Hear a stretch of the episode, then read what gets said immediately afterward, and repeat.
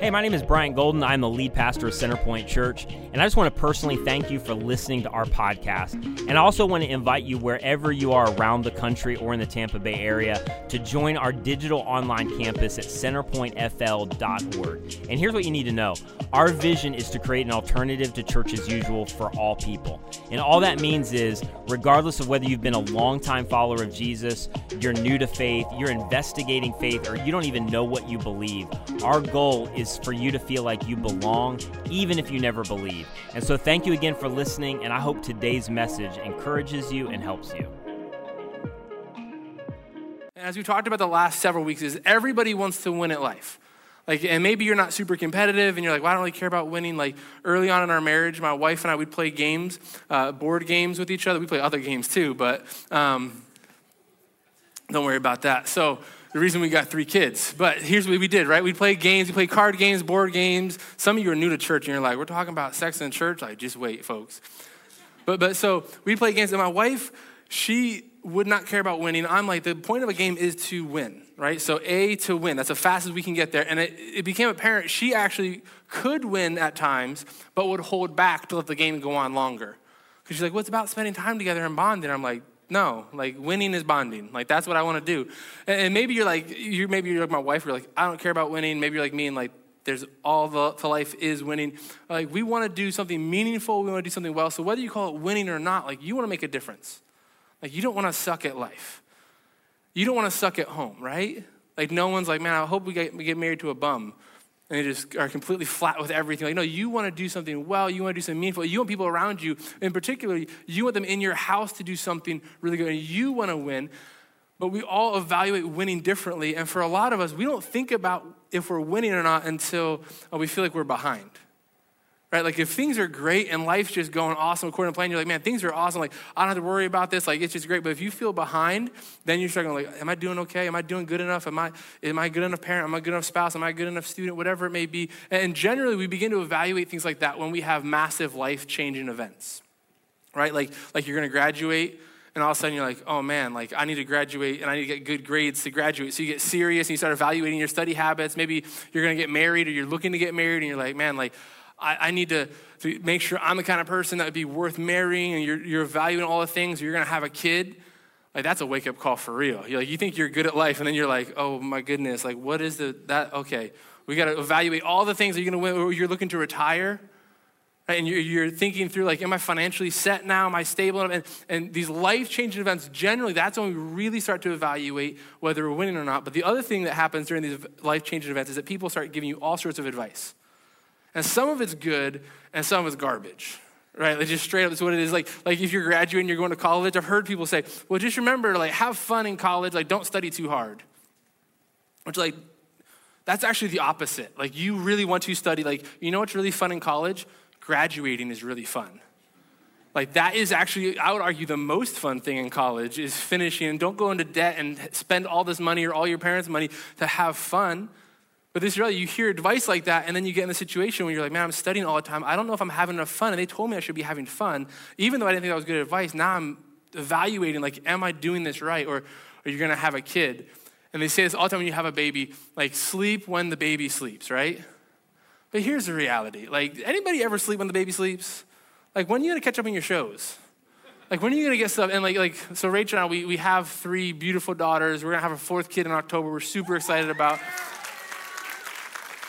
Yeah, I'm still impressed that she married me and is letting me have children with her. But so we're having a four kid. And like, here's the reality: we have not slept when the baby sleeps. I sleep all the time. I sleep when the baby's up, when the baby sleep, when mom's up, when mom's with the other kids. I sleep all the time. So like, sleeping when the baby sleeps, like again, I mean, maybe it's good for you, but here's the reality: you hear that, and you're like, is that realistic? And you're like, no, we're not going to do that. And then the baby's sleeping, you're like, I feel like I should be sleeping right now. Like, I feel like I'm doing something wrong, or the baby's up, and you're like, why is he sleeping? And he should be up, and it's all like, or you into marriage one of the worst pieces of advice I think people get in marriage is don't go to bed angry. I think it's horrible advice, to be honest. Because here's the reality if you've been in this situation, married people, you know where it's at. You're arguing. This even happened this past week. Rachel and I were talking about something, and we weren't even arguing at the beginning of it, but then we ended up arguing at the end of it. We don't know how we got there, but like, just, it's life. But like, imagine with you, with your spouse, if you're arguing at 10 30, 11 30, 12 o'clock at night, like, how reasonable and responsible and mature are you at that time? Like you're not, and like like to fight and go, well, we can't go to bed because like we can't go to bed angry. We're still, I'm angry at you. Like nothing good's gonna happen at 11:30 when you're fighting. And you for sure you're not having makeup sex later because you're all tired and you've been fighting. And here's the reality. Like you go and you hold on to it though, and you go, wait a second, I feel like we're going to bed right now, and we shouldn't be going to bed angry. And you hear this advice, and even though you ignore it or reject it, those voices still ring true in your head. And you still feel like you should follow it. And you're still like, man, now I feel this pressure. Like, I don't think I need to follow it, but I feel like I have to. And there's this inner turmoil. And, and it's just, just the reality. As we're looking at winning at home, as we're, we're thinking through how can we do well, how can we do meaningful at home, what we have to think about and evaluate is what are the voices that we're listening to? Because the voices that you listen to will lead you. And for some of you, you've listened to voices of, of previous generations, what they've said to you. Some of you, have listened to, to coaches and employers and teachers and friends. And some of these voices are really helpful. They're really positive. They're really inspiring. Some of us have had voices speaking horrible, negative things over us. But here, here's the issue, though. Like, you have a tremendous ability to lead yourself to win at life because you can control the single person who impacts your ability to win or not, and it's you but you also have an, extraordinary control to derail everything about winning in life. And a lot of times it has to do with what you say to you. Because here's the reality like you talk to you more than anyone else talks to you. And someone might say something one time, but then you put it on repeat in your brain again and again and again, whether it's positive or negative. See, I think like overly positive self talk can be destructive to you. I also think negative self talk can be destructive to you. And that's why we have to be mindful of the voices that we're listening to because they have massive impacts over us. And, and this is nothing new. Like people for thousands of years have struggled with this. This is a guy, we're gonna look at his life, and he listened to voices outside of himself, and then he listened to voice about himself and what was said about him. And this is the issue and the problem that we have. A lot of times, the voices that we hear and the voice of ourselves it says things that are true, but it doesn't say things that are complete. And there's a big difference. It's something that's true, like, yeah, you failed that test and you're not good at that subject, maybe, but like, that's true, but it's not complete and thinking like you're just dumb and you're never gonna amount to anything. See, it can be true, but it's not complete. And there's this guy uh, in the scriptures, his name's Gideon, and he listened to voices all around him. Now, now Gideon uh, was a judge in Israel. And if you look through uh, your scripture, you see all the different names, all the different books. Some of the books don't make any sense. Like, we're not sure like what a psalm is. Like, you, we don't use that terminology anymore. But some books, some letters, some accounts are really clear. Like, Gideon is a judge, and he's, his life is recorded in the book of Judges. Like, it's really simple, right there. That's what it is. And, judge, but don't think like judge, like black gown in the courtroom with this hammer smasher thing, right? Like, that's not the judge he was. He was more like a, a, a regional war chief, kind of like tribal chieftain, leading in that sense. And you see this pattern through Judges where the, the, the author is given a, a historical account of the people of Israel for the people of Israel. So they, they understand what's going on in their history. Because really, in order to be able to, to win in the future, you have to be able to understand your past. So they're recounting the story, and there's several different judges that come onto the scene and to work and to do things. But Gideon, in particular, uh, he's right there in the very beginning, and you see this pattern with all these judges of Israel, and they go through this cycle. See, God brought them out of Egypt into the land He promised them and established them as a nation, but they're a tiny little baby nation, and babies don't know anything. Like for real, you have a baby, they don't know anything. And baby nations are the same way. They don't know anything. So God is instructing them and teaching them this is how you're supposed to operate. And He promised them, if you obey me and you follow me, I am everything that is good. So as long as you turn yourself towards me, you'll have things that are good. But if you turn away from me, if the only option is to turn to things that are not good, and you're going to have consequences from that in your life. And you see this pattern of Israel where they're in comfort, comfort and they're loving life, and then they get comfortable and complacent and they rebel. And then God goes, You guys are turning away from me, so I'm going to bring in another country to oppress you to bring you back to me. So they get, then they get oppressed, and then there's repentance, which means simply to turn back to a different path and there's repentance, and then there's deliverance, and it's great, and then there's peace, and then there's comfort, and then complacency, and then rebellion, and then cycle again and again and again. And we get in the beginning of, of Gideon is right where this cycle is happening. This, this group uh, called the Midianites are in, and they're destroying Israel. Like Israel would plant crops, they'd grow up, Midian would come in, and they'd just take all the crops themselves, like literally like 2000 BC lunch money bully taking every time, right? So this is God shows up to Gideon, and this is what he says. He goes into Gideon, and he says, The angel of the Lord came down and sat under the tree, of the oak tree of Ophrah that belonged to Joash, the Abiezrite, where his son Gideon was threshing wheat in a winepress to keep it from the Midianites. And when the angel of the Lord appeared to Gideon, he said, The Lord is with you, mighty warrior. Now, I don't know if you've ever threshed wheat in your life. Like, I've never threshed wheat in my life. I had to go look on YouTube what you do to thresh wheat. But you don't thresh wheat generally in a wine press. And it tells us right here a lot about Gideon. He's trying to get food because you typically do this up on the, the uh, hill somewhere where there's lots of wind. And the wine press, like there's nothing, it's a pit in the ground. And he's trying to get food for himself, but he's not even going to put up a fight against the Midianites. Like his enemy, he's like, I don't even want to deal with it. I'm just going to run away and hide. And God rolls up and he calls him a mighty warrior. And I think this is a moment where Gideon like looks around for a second. Like, I thought I was by myself in here. Like, not because you're here, because you're calling someone a mighty warrior. And like, that's not me. Like, have you seen me? And Gideon doesn't even address the mighty warrior thing. He goes and he actually, it's so funny, he's so polite, and he doesn't even recognize that this is God at the beginning. And he goes and he says, Pardon me, my Lord. He says, But the Lord is with us. If God's with us, then why is all this stuff happening? Like, why are bad things happening to us. Like if God is with you, you're telling me that God is with me, but if God's with us people, why are all this happening? And then he goes on to ask, like, where are the wonders that our ancestors told us about? Like, where's all this stuff we've heard about being brought up out of Egypt? But that's not true, and God's not true because I can't see, I can't experience it right now. And he goes on to make this assumption about God. He says, But now the Lord has abandoned us and given us into the hand of Midian. So again, you have this story where Gideon is hearing these voices, he's hearing the stories of past generations, and he's hearing things and, and understanding, remembering things that are true, just not complete.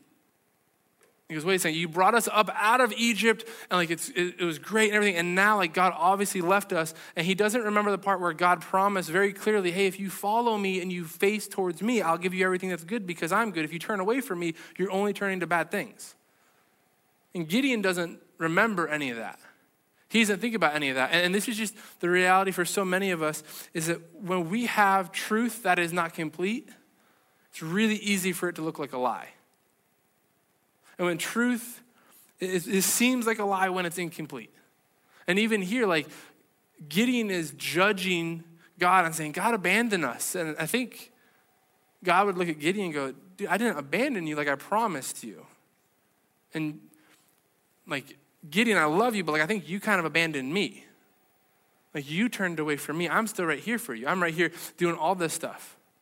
And this is where it's so dangerous for us in the context in which we live because we will take things, and even the church will take things that are true but not complete, and we go out and make a whole big campaign about it. And this is where sadly the church can really get known for everything that we're against and everything that God is against. And we bring up uh, like only one side of the occasion. And I think this is even where, where Jesus came and he taught about grace and truth. And there's this, this messy tension of grace and truth. And what we do a lot of times is we hold up one or the other. And generally, what we do is we hold up truth and we go, well, this is the truth. And this is what the Bible said. The Bible says it, and which I'm always like, the Bible says, like, if you don't believe in the Bible, the Bible says doesn't matter at all to you. That's why it's people that wrote the Bible that their lives were changed by God. And that's why I believe the Bible, is because Jesus believes the Bible. But we go and we hold up the truth. Well, the Bible says this, and because the Bible says, and we go out and we speak on behalf of God, but we fail to love on behalf of God. And we make a big deal out of things that we don't struggle with. And then we have people questioning if they're even would be accepted into our churches because of a list of things.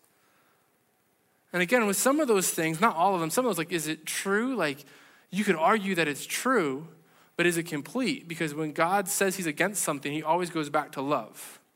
And it's this grace and truth, and it's messy. And so we got we live in that tension. That's so again our church. Like we're like, hey, come and see, come check it out. You don't have to believe everything we believe. You can come and just try this out and see what happens. And we got you got, you got your baggage, you got your hangups. Like that's totally fine. All of us have that stuff, and Jesus welcomes all of us here. So, so Gideon's interacting with God, and he's like, man, God abandoned us, and God doesn't even address that. He just goes right back. He says, okay, Gideon, the Lord says to him, go in the strength you have and save Israel from Midian's hands. Am I not sending you? It's funny, like God like doesn't hear Gideon at all. Gideon's being so polite, like, pardon me, my Lord. And Gideon's like, no, dude, I already told you, you're a mighty warrior, you're gonna do this stuff. And, and in a sense, God's saying, hey, if I am sending you, what does it matter about that other stuff? Like, I'm literally here talking with you. And even I think for us and our families, there are things that, that we have clarity, that, that we look into the scriptures and we, we pray with God and we seek godly counsel, and God's having us do something. And we know we should do this thing, but we don't feel like we're able to a lot of times because of the voices that we've heard over the course of our life, because of things that we're telling ourselves. I think even in those situations, God would say, Hey, if I am calling you to do this, go for it. And then Gideon comes and he brings up, okay, like God abandoned us and you're not accepting that as an excuse. So then he goes on, he says, Pardon me, my Lord. Like it's not just that Israel has been abandoned by God, it's, it's more personal. He says, How can I save Israel? Like my clan is the weakest. Like they had this tribal system, and the tribes had clans, and clans had families. My, my tribe, my clan is the weakest in Manasseh, and I'm the least in my family. Now, here's just reality. What Gideon say was saying was true, it just wasn't complete. And this is the thing that's so crazy is, is God doesn't like affirm Gideon, like, no, Gideon, actually, you are really powerful and you are really special and you are really strong. Gideon, I'm just going to affirm you in everything. Like, God doesn't do that. God doesn't affirm Gideon in his power and his character. God affirms Gideon in God's power and God's character. Because God knows, and, and I've seen this in my life, if I think I am all that, then all my trust is in me, that's actually a worse place to be. And you've been around some people that they think they're all that and, and all their trust is in them, or you've been that maybe, and you see sometimes in life, like you just fall on your face and it's horrible. And you go, man, I wish I wouldn't have trusted in myself. So even in the situation, God said, hey, I'm going to send you, and it's not all about you, it's all about me.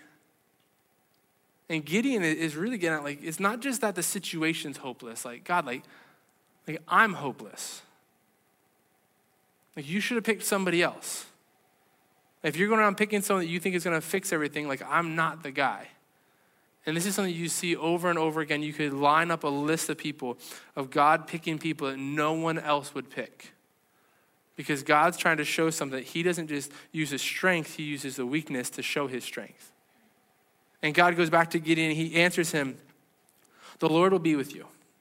Now you go and you strike down all the Midianites and leave none alive.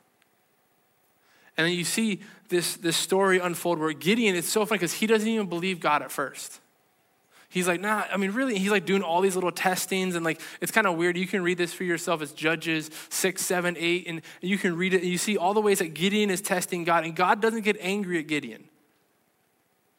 God continually comes back with grace and mercy and love. And finally, Gideon's like, okay, I'll do it. And God's okay, here's your first job. You need to go and you need to destroy an altar to Baal, which is like this false god that all of Israel is, is engaging in, this horrible child sacrificing worship to this God. See, this is the thing. God always, when he calls people back to obedience, it's because of protection. Like if you're not obeying me, like you're gonna go out and you're gonna hurt yourself, you're gonna hurt people around you. So I wanna protect you from that. So I'm gonna call you to obey me. So he sends Gideon, go and destroy this, this altar. So Gideon goes out in the middle of the night because he's a coward. Like straight up, he's a coward. He brings 10 of his dad's servants with him. They go and they destroy this thing and they, they set up this other altar and they, they do all the sacrificial stuff to God and not to the false God. And everyone gets up the next day and they're all like angry. And they're going around like, who did this? And they find out really quickly it was Gideon because Gideon's not good at much of anything right now. Like he's not brave, he's not so smart, he's not good at covering his tracks. Like at least if you're afraid, be really good at covering your stuff up. Right? And he goes and they find out it's him and they're like, let's kill him. And then his dad steps in. I think in a moment, Gideon's going, oh man, like I'm dead meat. And then he realizes, like, wait a second. Dad stepped in to protect me here. God told me to do this. He told me he'd be with me. And I thought I was going to die. And I'm not dead right now. So maybe God is right and God is true. Gideon takes a little baby step towards God and turns a little bit back towards God. And this is the reality for, for our lives, whether it's winning at home or winning in, in spiritual things or in your relationships, however it looks like. Like a lot of times we think it's big, massive steps that we need to take, but the reality is it's not. It's little tiny baby steps. And this is why baby steps are so important and so good for us. Because when you start taking baby steps, change starts to happen. But one of the biggest changes is you start to think about yourself differently and you start to talk to yourself differently. This is why, like, remember a couple months ago when we were all so excited we're going to get in shape and we're going to lose the COVID 15 and we're going to like, man, it's 2021, it's January, I'm going to hit the gym and like all that stuff. And then you work out three times and you're like, well, if I stand like this in the mirror and like this, turn my foot this way and lean back just a little bit with this lighting, I can see an ab. Like, not even a six pack yet. I just got one line right there. And you're like calling in your whoever you live with, your roommate, your sister, your brother, your husband. You're like, oh, check this out. I got an ab. It's like, mm, I don't know. Like, usually abs aren't when you're bending over like that. Like, stand up straight and we'll see. This is the reality though. Like, you start doing something just a few times. You're like, wow, this is different and you're taking little tiny baby steps and you're beginning to move in a direction. And for some of us, this is where you start reading your Bible. You read it a few times, like, I didn't think I could understand this at all. And then eventually you start to understand. You're like, wow, I, I can't understand this. Or you start handling your money in a different way and you start investing some. You start doing little stuff and you go, man, it's different. And you start thinking about yourself differently. And this is the reality. Don't underestimate baby steps because baby steps are always leading in a direction. But that goes both ways. Some of us, you're thinking things about yourselves and you're having ideas and you're planning to do things, and you say, Man, I would never would jump off the deep end like that person. I never would do that thing. I can tell you a lot of people, they never set up to ruin their life. And never set up to ruin their marriage or ruin their home life, but they take little baby steps in a direction and they find themselves that way. So we got to take baby steps. And this is what I encourage you today. Think about, even write this down. Like, what is your baby step? For some of you, it's simply being in church. For some of you, it's, it's not going out to eat when you don't have the money for it. For some of you, it's I'm gonna have dinner with my family. For some of you, it's like I'm gonna sit and have time with my spouse. Like, what is your baby step to get you to move in the direction to help you win at home? Because every baby step is moving in a direction. So then you have Gideon who, who goes out and he destroys this altar and he sees it happen, and then and God works with him, and then and eventually he's like, all right, we're gonna raise his army. And Gideon raises an army, and, and like God comes and works with him, and he raises an army about 32,000 people. Like, that's a lot. Problem is, the enemy had about 100,000 more people than that. So Gideon's like, all right, this is so cool. Like, and God comes down to Gideon, they're interacting. I think Gideon's like, okay, God, so like, what's your like secret sauce? Like, how are we gonna use our 32? Can we like clone people? Can we like how can we get to where we can actually defeat the enemy? And God says this line, which totally is like a record scratch in Gideon's mind. God goes and he meets with him. He says, Hey Gideon, you have too many men. I think Gideon's like, mm, do you know how math works? Like it's like a like a four to one odds right now. Like that's not really good. And these are like farmers, and these are like oppressed, scared people. Like we're not even that good at this. And guys, you have too many men. I cannot deliver Midian into your hands, or Israel would boast against me. It goes back to again, God doesn't affirm the power of Gideon. God affirms His power and to use Gideon. And in this moment, if, if Israel goes, even with 32,000 people, if Israel goes in and they went, even if God does everything, everyone's gonna go, wow, that's so crazy. Like 32,000 people took on 135,000 people and they did it. Like they are really good warriors. And Israel would believe in themselves. And again, overly positive self talk is almost just as destructive as negative talk. And I've seen this even with, with friends of mine or couples I interact with where the marriages, things are tough. And it's so funny. And I've had situations where one person is talking about everything that they do. And I take care of the house, and I take care of this, and I do that, and I love them. I do like all these things. Wow, it sounds like you are awesome. And it sounds like you're a bum. And they're both sitting there going, Yeah, I'm awesome. And yeah, I'm a bum. And I've stopped people go, Can you stop though? Because I know you're not that awesome. As great as you think you are, like I haven't seen very, very many marriages that are on the rocks that have a really rock star person in that relationship. And you're not seeing things, and you're not loving people in that way. Again, when you're overly positive, you have an unhealthy view of yourself, is really dangerous. So God actually takes Gideon's army, goes from 32,000 people down to about 300 people. I think Gideon's going, oh my goodness. Like, I, you, God, you got to have something up your sleeve. Like, I, have tested you. And he keeps doing this testing with God. Like, hey, you still with me? Are we still good? Are you still the powerful? Are you still with me? Are we still good? And he's nervous. And he's like, okay, this is all about God. Like, God has to show up, which is a great place to be. When you're overwhelmed but still willing, that's when you see stuff happen. You go, wow, that was incredible. That's why so many people, again, so many of you, you wait even to jump in. We're talking about baby steps. You wait, you're waiting to jump in in community or on a serving team here at CC because you want to have all your stuff together. You want to make sure everything's clean and nice and neat. And so here's your, just your, if you're not overwhelmed a little bit, that's not a good thing. Like we have people all the time. We have people brand new into CC Kids this Sunday. We're like, I've never done this before, but I'm going to jump in because I'm willing and I'm overwhelmed. And almost everyone on our teams is overwhelmed just a little bit when they step in. They're like, I don't know if I can really do this. But here's the reality: they take the baby step, and then God meets them there, and they go, Wow, I can actually do this because God's using me. And you begin to talk to yourself differently as you take those baby steps. So Gideon takes these 300 men, and they defeat the whole army, and it's crazy. They actually have like a jar and a horn and a, a, a, torch, and they, they surround them in the night, and there's 300. They spread out, and Gideon's like, all right, just follow my lead. They smash this, and they blow that, and they hold the torch up, and, and all the Midianites, they all wake up in the middle of the night, and they're all shocked, and like, oh my goodness, and they're, they're coming out of their tents, they're pulling their pants up, trying to figure out what's going on, and they're seeing people just run all around their camps. And some knucklehead pulls out his sword because he thinks it's the enemy, and he starts killing people. And everybody grabs their swords and they all start fighting amongst themselves because it's night and they can't see each other and they realize we are killing our own soldiers. So they start running away and Gideon and the army start chasing all the Midianites and they chase them right out and everyone's like, yeah. And Gideon's like, yeah. Like everyone's so excited this happened. And then Israel comes to Gideon. Gideon, who is not a mighty warrior, Gideon, who is the, the least of his family and the smallest clan and the small tribe, and Israel comes to him and they say, Gideon, rule over us. Like, Gideon, would you do this? Like, you and your son and your grandsons, because you saved us from the hand of Midian. Like, really? Like, if I'm one of the 300 guys that was with Gideon, I'm going, wait a second, I was there. Like, Gideon didn't have the power to do this. But they want to they want to set him up as king because in this time they didn't have a king.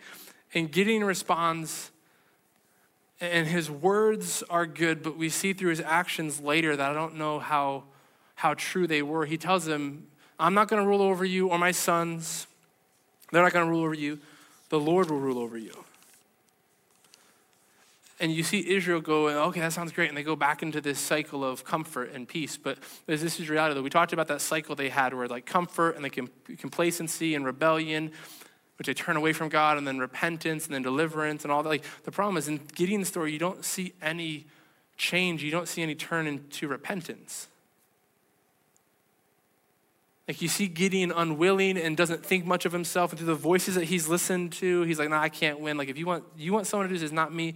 But then God says, "You know, okay." And he's testing the whole time. He's like, "Okay, I, I mean, obviously God's doing something here, so I'm going to go ahead with this." But then the people come and like, "Gideon, you're awesome. Gideon, you're awesome." And I think there's a degree where where Gideon started to hear those voices louder than God's voice. And he started to hear and he started to believe and he started to tell himself, like, yeah, I am awesome. Yeah, I like I am the man.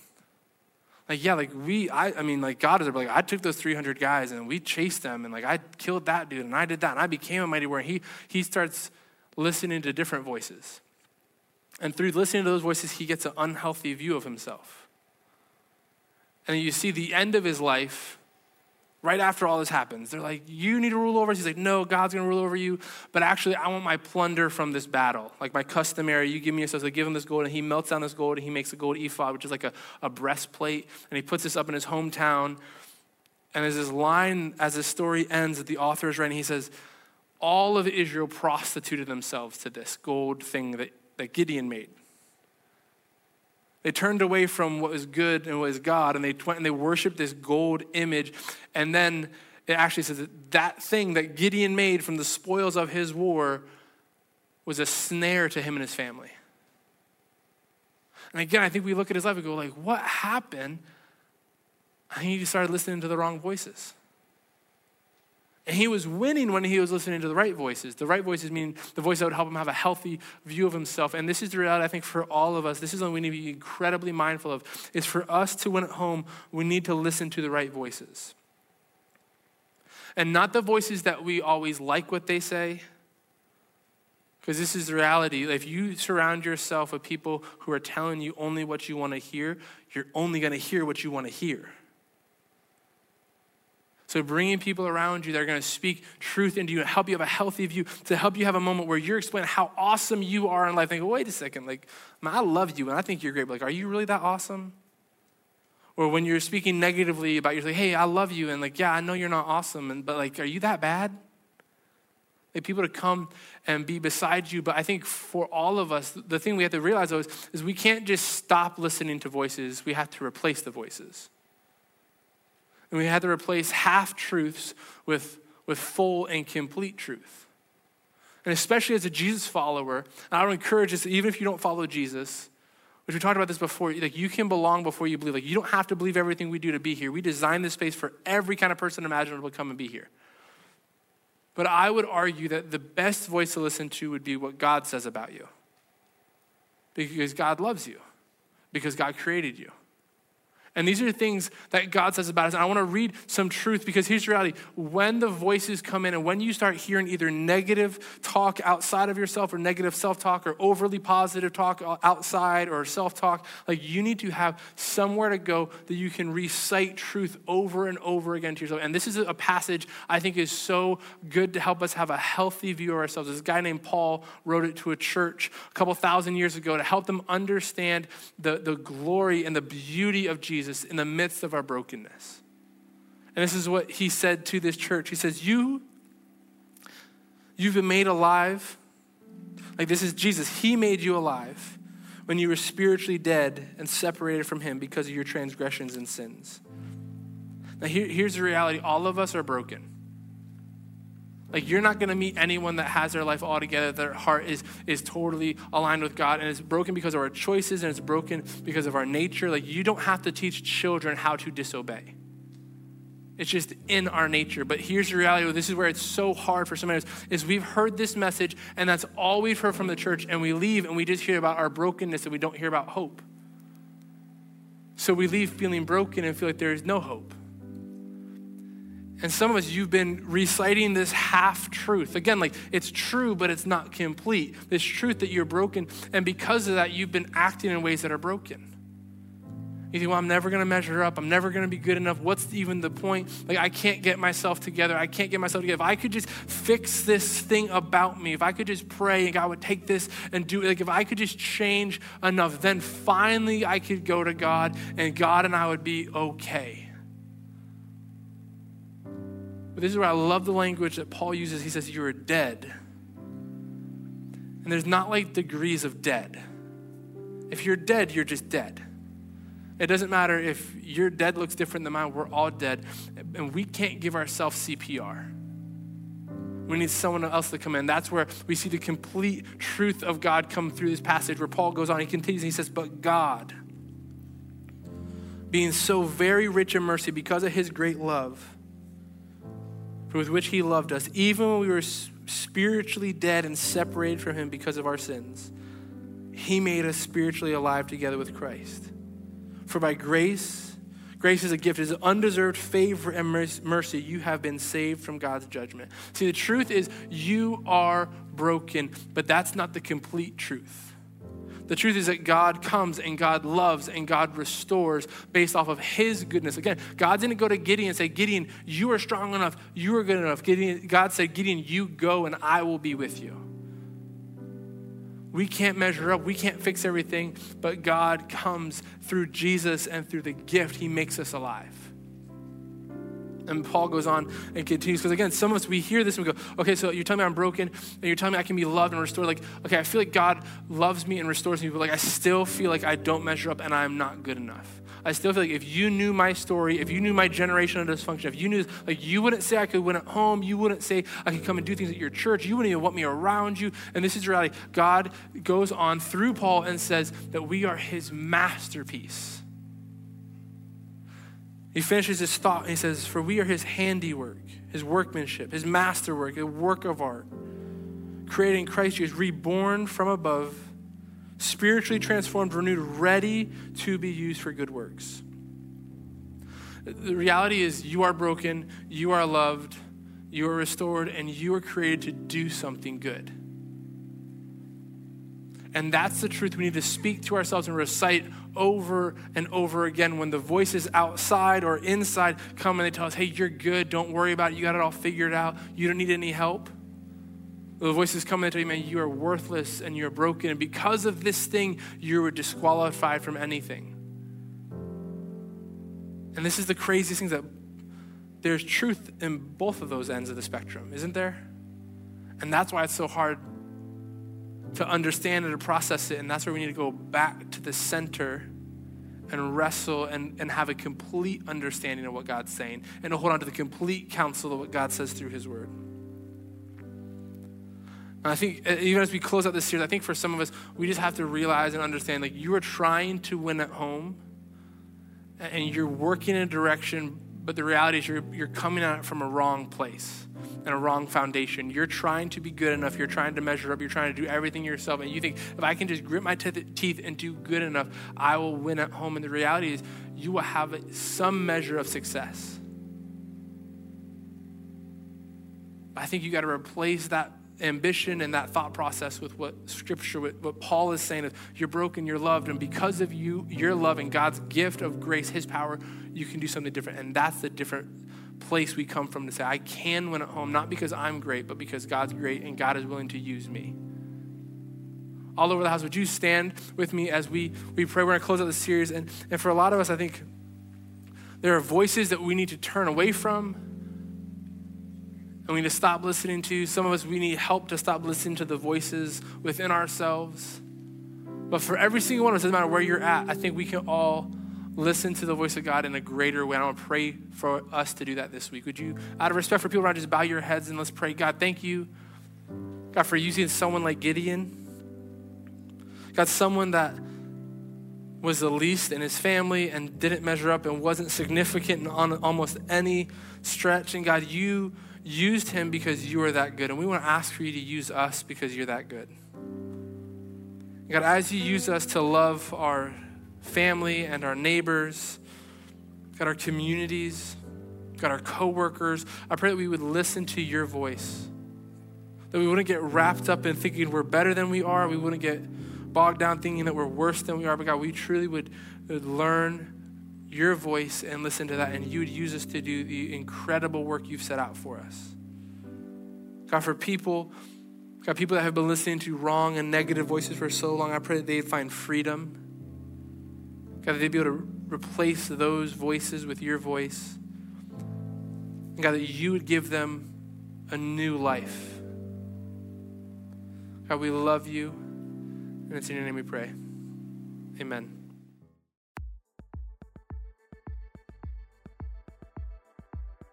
Thank you so much for listening. If you enjoyed this message or have been impacted by Centerpoint Church in any way, would you consider helping us out in one of two ways? First, if you would just spread the word, share this message with your friends, family. Maybe you could go rate and review our podcast on your favorite podcast catcher, but this helps us so much more than you know. And secondly, this ministry is supported by people like you through their financial generosity. And so if you've been impacted by any of these messages, would you consider giving to support the mission and vision of Centerpoint to see people reach with the radical grace of Jesus? You can give today on our website at centerpointfl.org. And again, that's centerpointfl.org.